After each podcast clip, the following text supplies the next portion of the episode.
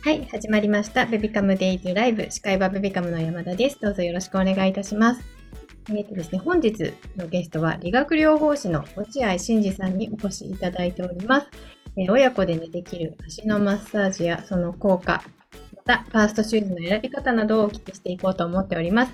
ぜひぜひご質問がある方はチャット欄に入れていただければと思います。はい、落合さんどうぞよろしくお願いいたします。はい、お願いいたします。よろしくお願いします。ぜひぜひご質問がある方入れていただければと思うんですけど、ね、足のお悩みある人いらっしゃいますか？なんかこんなことで困ってるとか、もしそんなのもあれば、ね、せっかくなので入れていただければなというふうに思っております。はい、そしてね、Apple Podcast や Spotify など音声アーカイブをお聞きの皆さんに、お知らせです。ぜひね、ベビカムデイズのご説明をさせていただければと思います。ベビカムデイズとは、ベビカムが運営する妊婦さんとママたちのコミュニティのことです。具体的には、今日のように Zoom を使用したライブ番組と、事前質問を受け付けて専門家にじっくりお話を聞ける音声のラジオ放送と、あとはね、毎日朝の10時から夜の10時まで開いているオープンチャットを通して、初めての妊娠に戸惑っている妊婦さんや育児中のママの交流のためのコミュニティの場所となっております。はい、ベビカムの公式 LINE にご登録いただくと、番組情報やプレゼント情報などが届きますので、ぜひぜひご登録ください。ベビカム LINE で検索していただくと出てくるかなと思います。概要欄っていうんですかね、エピソード欄みたいなところにもちょっと書いておきますので、ぜひ、チェックしてみてください。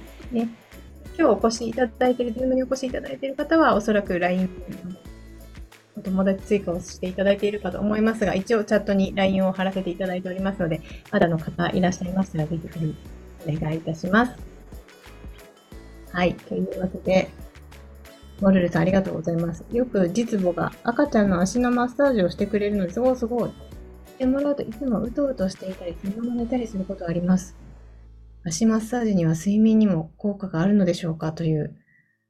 あ、いいですね、落合さん。足のマッサージで睡眠にも効果があるものなのでしょうか？あ、そうですね。大丈夫ですか？足ってやっぱりこう精神的に安定させるツボというか、精神面にもこう影響があったりするので、逆にそうですね、睡眠効果もありますし、ちょっと隙がないこととかですね、集中力がないこととかにもやってあげたりすると、したりするっていう効果もありますね。はい、すごいいいですね。そんな効果もある足裏マッサージ、ぜひぜひちょっとね、今日覚えていただいて、親子でやっていただければなというふうに思っておりますので、はい。あとね、もしよろしければ、ぜひカメラオンにできる方いらっしゃいましたら、にしていただいて、ちょっと交流タイムということで交流深められればなというふうに思っておりますので、ぜひぜひよろしくお願いします。今日ちょっと関東地方は暑いです。皆さんお住まいのところいかがでしょうか？ありがとうございます。嬉しい。マルルさんちは今日起きてる。そしてマリンちゃん、髪が伸びたマリンちゃんがかわいい。ありがとうございます。そしてノイノイさんもおしゃぶり気に入ってくれてるのかな？持ってる。嬉しいです。ありがとうございます、皆さん。癒しタイム。モルルさんちの赤ちゃんが何かを持っている。嬉しいですね。ね、本当にお顔出しありがとうございます。元気いっぱい。おい。ありがとうございます。はい。というわけで、あと1分ぐらいですかね。いただいて、あと先ほどオープンチャットの方もね、ご案内したので URL を貼っておきたいなと思います。あやさん、ありがとうございます。4歳でよく癇癪を起こし、怒りっぽいですがマッサージ効きますかという、ちょっとね、後ほど実際にやりながらどんなことに効果があるかみたいなのもちょっとね、本編の方で聞いていきたいなというふうに思っております。のいのいさん、足の悩みですか？そうなんですけど、足のマッサージとかね、足育についてちょっとお伺いしていこうと思っております。はい。よろしくお願いいたします。はい。というわけでね、そろそろね、始めていきたいなと思います。今日もお昼時ということでね、皆さんで乾杯してスタートしたいと思います。日々、家事、育児、お疲れ様ですの意味を込めてね、乾杯したいと思いますが、いつものようにグッディーの掛け声で、いきたいと思います。ぜひぜひカメラオンにできる方はオンにしていただいて、一緒にグッディーを言っていただけると嬉しいです。はい、では行きます。グッディー。あ、落合さんもありがとうございます。あ、モルルさん違う、グッディしてくれた。マリンちゃんもありがとうございます。嬉しい。皆さんありがとうございます。そしてコメント欄へのグッディもいただいて嬉しいです。ありがとうございます。はい。というわけで、改めまして、本日のゲストは理学療法士の落合真司さんにお越しいただいております。まずはね、自己紹介からお願いいたします。はい、ありがとうございます。大阪から参加しております。理学療法士の落合と申します。私は病院で10年弱リハビリ現場で働いてたんですけども、そちらのその知識とか経験を生かして、今こういった子どもたちの足を守るという足育っていう分野で活動しております。今日はよろしくお願いいたします。よろしくお願いします。ちょっとね、足育っていうのが初めて聞かれる方もいらっしゃると思うんですけど、足育っていうのは具体的にどういうものなんですか？ありがとうございます。足育ってその、食育とかいろいろ丸々育ってつく、分野と同じような形で足を育てるって書くんですけども、人間の体の土台であります足元をケアすることでですね、それがこう姿勢とかですね、歩き方とかが変わって、子どもさんでしたら健やかな発育とかを促すっていうようなものになりまして、で足を見るんですけど全身を整えるっていうようなものが足育ってものになります。足を見ることで全身が整っていく。それはこうお子さんもママも一緒っていうことですね。そうですね。はい。ありがとうございます。ね、今日ノイノイさんが私がデカ足で外反母趾で選べる靴がないので子供にはいい靴で普通の足にさせてあげたいですというねコメントをいただいておりますが、足のマッサージとかをすることでそのあたりも何か変化があったりするんですか？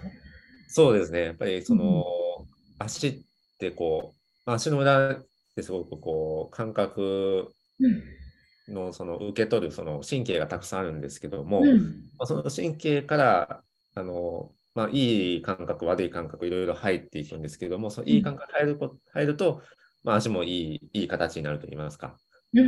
悪い感覚が入っちゃうと悪い形になっちゃうっていうような、形が変わっていくようなところなので、そういったところを、実際やっていただくと、ありがとうございます。ちょっとね、早速、今日は足育、足のマッサージ、ママの疲れを解消だったりとか、お子さんのね、足の発育に、足というか体のってなるんですかね、効くような効果のあるようなものをぜひ教えていただければと思うんですけど、動画などもご用意いただいているということなので、ちょっと早速お願いいたします。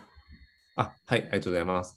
では早速ですね、内容に入らせていただきたいんですけども、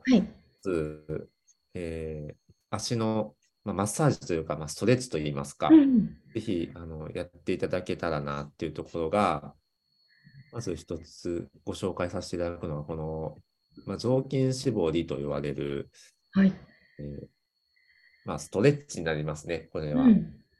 こう、かかとをですね、こう、持った状態で、親指をこう下に下ろすようにねじるような形ですね、足を。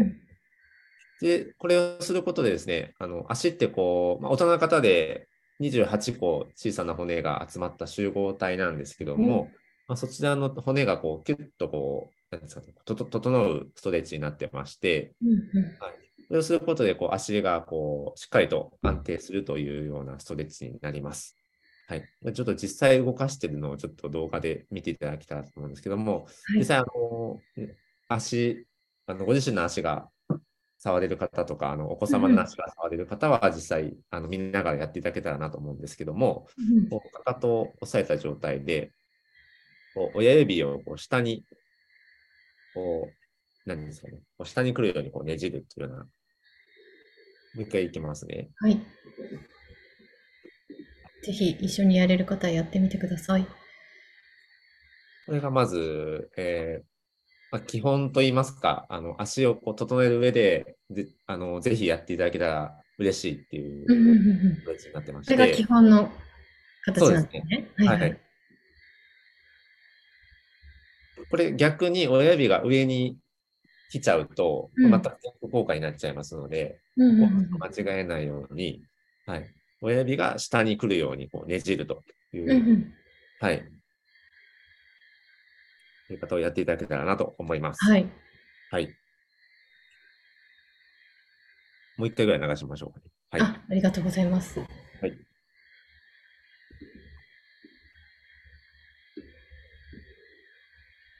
はい。ぜひ、お子様にもやっていただけたらなと思います。そんなに強い力でやらなくて構いませんので、本当にこう、キュッキュッと回すぐらいの、弱い力で全然大丈夫ですので、やっていただけたらなと思います。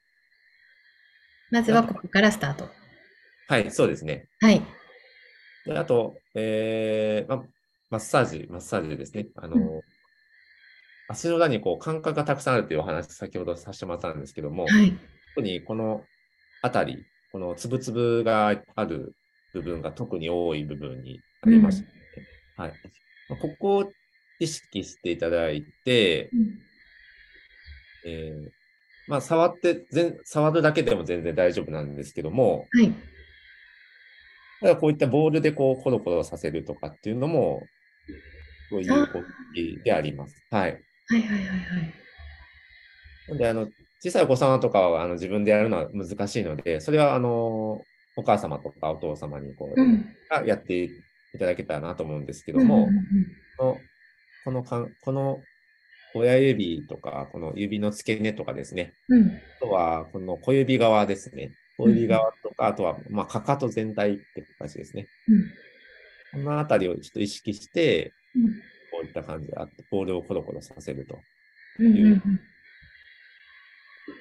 全部の面が足につくような、ボールの足の全面にボールがつくような感じですね。そうですね。はい。注意していただきたいのは、土踏まずですね。いわゆるここの、土踏まずっていう部分があると思うんですけれども、ここは、実はですね、なるべく触らない方がいい場所になります。そうなんですね。はい、そうなんですよ。はい。ここは避けてもらった方が、よくてですね。なぜかというと、土踏まずっていう名前があるように、普段は別に何も当たらない部分なんですね、ここって。普段生活していると。はい。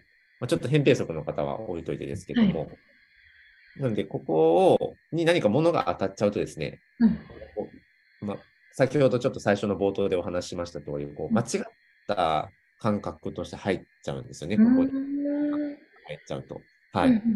で、ここは、ちょっと触るときでも、ちょっと注意して、なるべく当たらないように、コロコロでも、触るにしても、避けてもらえたらなというところでございます。ありがとうございます。なるべく当たらないようにということで、はい、ちょっとね、いくつかご質問来てます。さっき、逆に押してはいけない足のツボってどこですかっていうのは、今の土踏まずのところになりますか？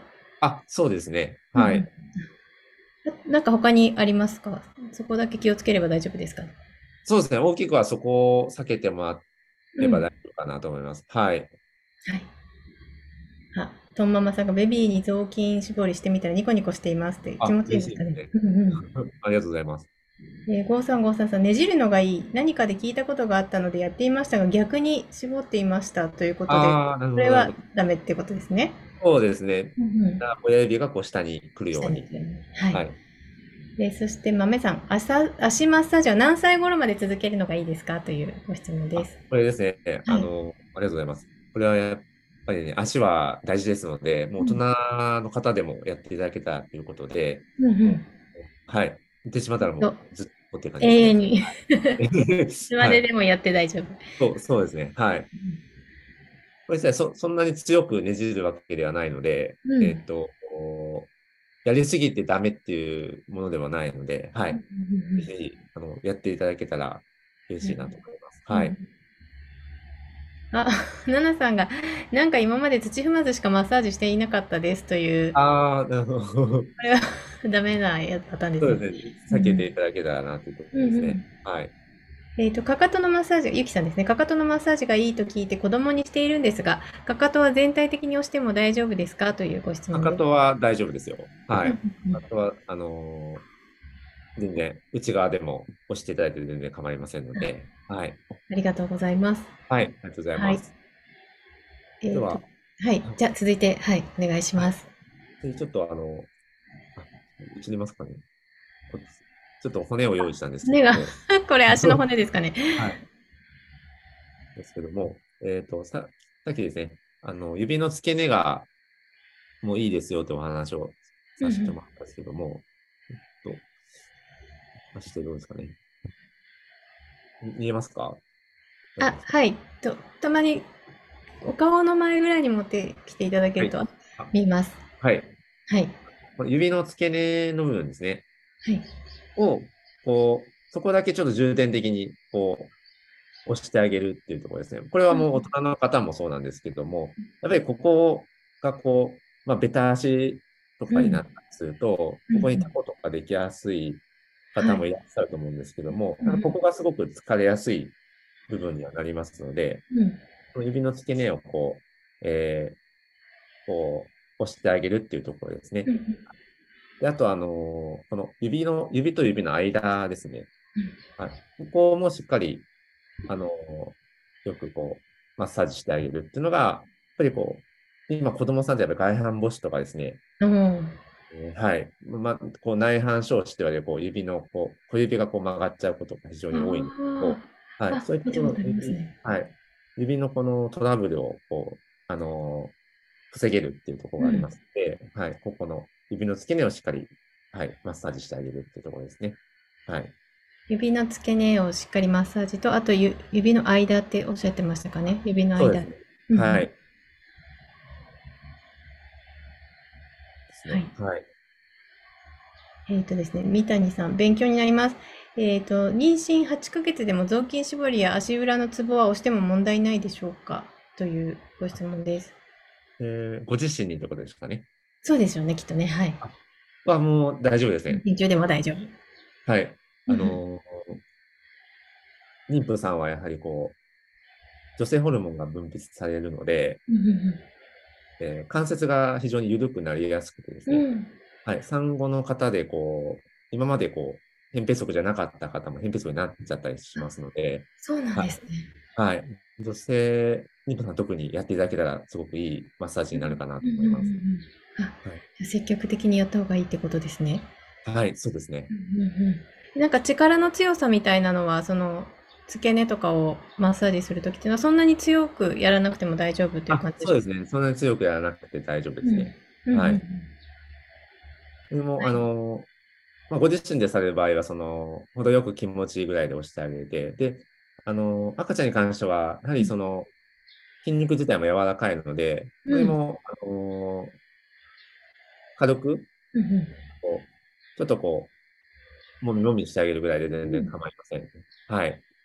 はいありがとうございます。そして、先ほどですね、はやさんから4歳でよく感触を起こし、横りっぽいですが、マッサージ効きますかというご質問が来ていたんですけど、は何い。かそういうちょっとリラックス効果があるみたいな、そういう怒りっぽいのが 治るって言ったらあれですけど、なんかはそうい。いう効果のあるマッサージっていうのはありますか？マッサージ、そうですね。うん。いやもう、そういったのはやっぱり足の裏がやっぱりそういったのになってますのうで、ん。こお子様にうしてあん。げるときは、うんもう、ボールコロコロじゃなくて、指の付け根からですね、小指からうかかとにんかけてを、こう、優しいタッチで大丈夫うですのんで、もみもみしてあげるっていうのが非常に大事になってきます。うはんい。じゃあ、なんかここを押すとかじゃなくて、もう全体をそうですね。押すだけで、土踏まずは押さないようにするっていうそうですことね。で。なるほど。多分ほとんどの、お子様が多分寝ちゃうと思います。おお、すごい。気は持い。ちよくなってね、寝てくそれうでする。ね。いいですね。はい。続いて、モルルさん。この前、足リフレクソロジーというものに参加したのですが、その際に先生が足の裏は臓器なんです。シワの一つでストレスや胃の不快などもわかるんですよとおっしゃっていて、半信半疑でした。そうなんでしょうかという。なるほど。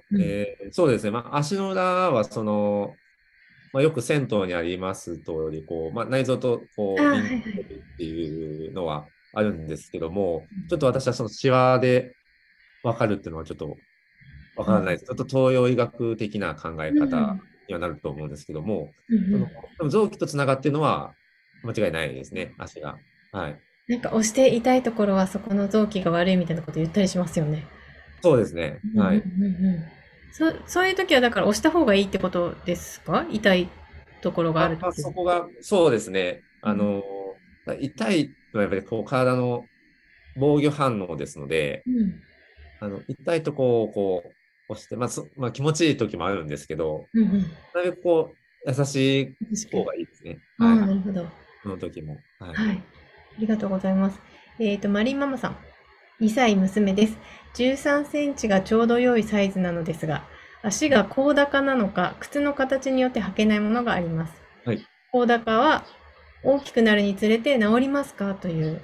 はい。ありがとうございます。そうですね。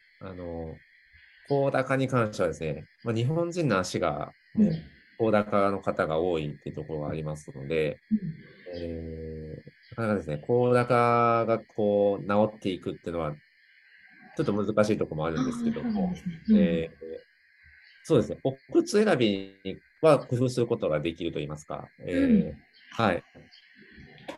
日本人の足ってもう基本的に甲高なので、日本のメーカーのお靴っていうのは大体作ってくれてるんですよ。はい。例えば、アシックスとかですね、日本のメーカー。日野さんとか、そういった日本のメーカーさんはもう、日本人でも甲高だよねっていうところで、基本ベースそれで作ってくれてるので、大体私のお客さんでも、甲高で靴がちょっと選びが困ってるんですっていう方は、大体海外の靴メーカーのお靴を履いてたりするので、はい。日本のメーカーに変えるだけでかなり、そういったところは改善できるかなと思います。そしたら甲高を直すというよりは靴を選ぶ際にそこを気をつけるっていうところですね。そうですね。はい。はい。でちょっとね今日はファーストシューズの選び方っていうのも聞いていきたいなと思ってて、ちょうど話題がそちらに行ったのでちょっとお伺いしたいんですけども、どういうふうに選んでいったらいいのかっていうところをお聞きできますでしょうか。はい、ありがとうございます。ですね、ちょっとファーストシューズではないんですけども。お靴をちょっと用意しました。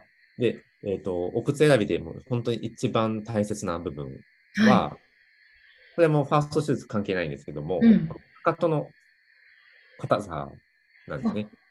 かかとの硬さを見る。はい。ここをですね、つまんでもらったときに、僕は結構強く押してるんですけど、全然潰れない。硬いお靴を選ぶっていうのが、非常に大切になってきますね。はい。で、やっぱり足元ってお子様は特にそうなんですけども、大体内側に倒れちゃうんですよね。下手足みたいになっちゃうんですけど、はい。それをかかとから崩れていっちゃいますので、かかとの硬さっていうのが非常に大切になってきます。はい。なんで、押したときに、べちゃっとならないってことですね。そうですね。べちゃっとなっちゃう靴はちょっと、かかとの何ですかね、守ってくれるサポート力が弱いので、まずはそこを、触って選んでいただくっていうところですね。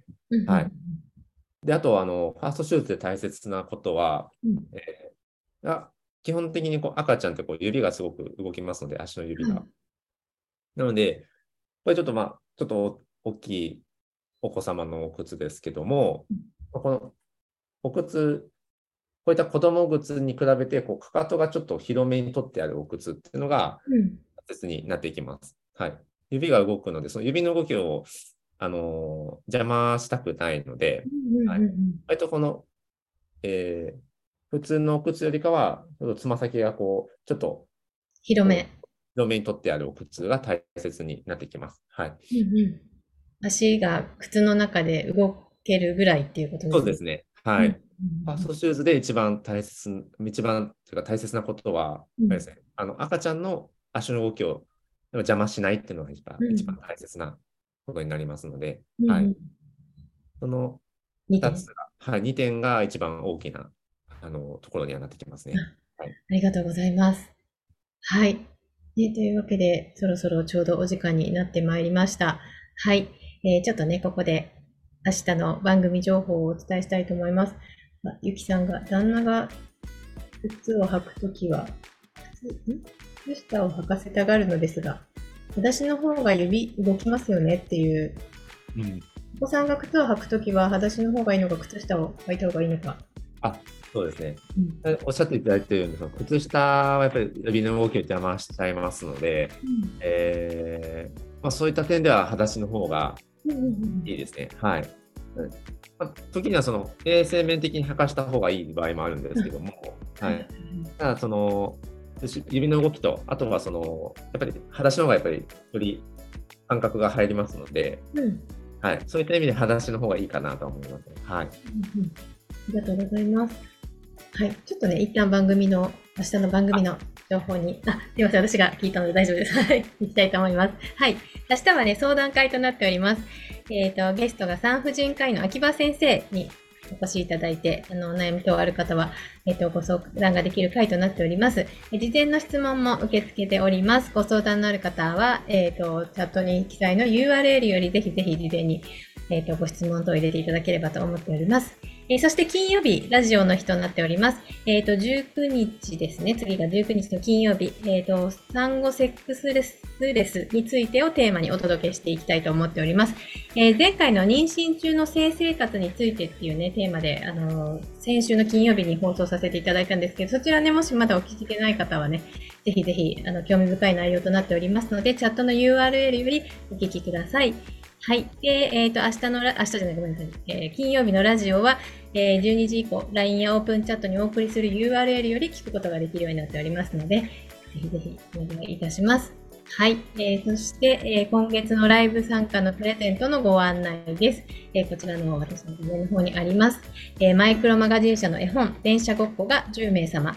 あとはワンワンカーとハラペコアオムシのおもちゃ、タッチでサウンドが各1名様に当たります。こちらもチャットの方に URL 貼らせていただいておりますので、こちらからぜひお申し込みください。何度もね、ご応募できるような仕組みになっておりますので、ぜひ何回も遊びに来て当選確率を上げていただければと思います。はい、そして最後に落合さんから皆様に向けてメッセージをお願いいたします。はい、皆さん本日はご参加していただきましてありがとうございます。はい、まだその日本人で足の、認識というのがまだまだ低い国と言われてるんですけども、うん、足ってすごくこう体にとって、特に子どもさんの発育にとってすごく大切な部分ですので、うん、ぜひ今日お伝えしたことを実践していただけたら嬉しいなと思います。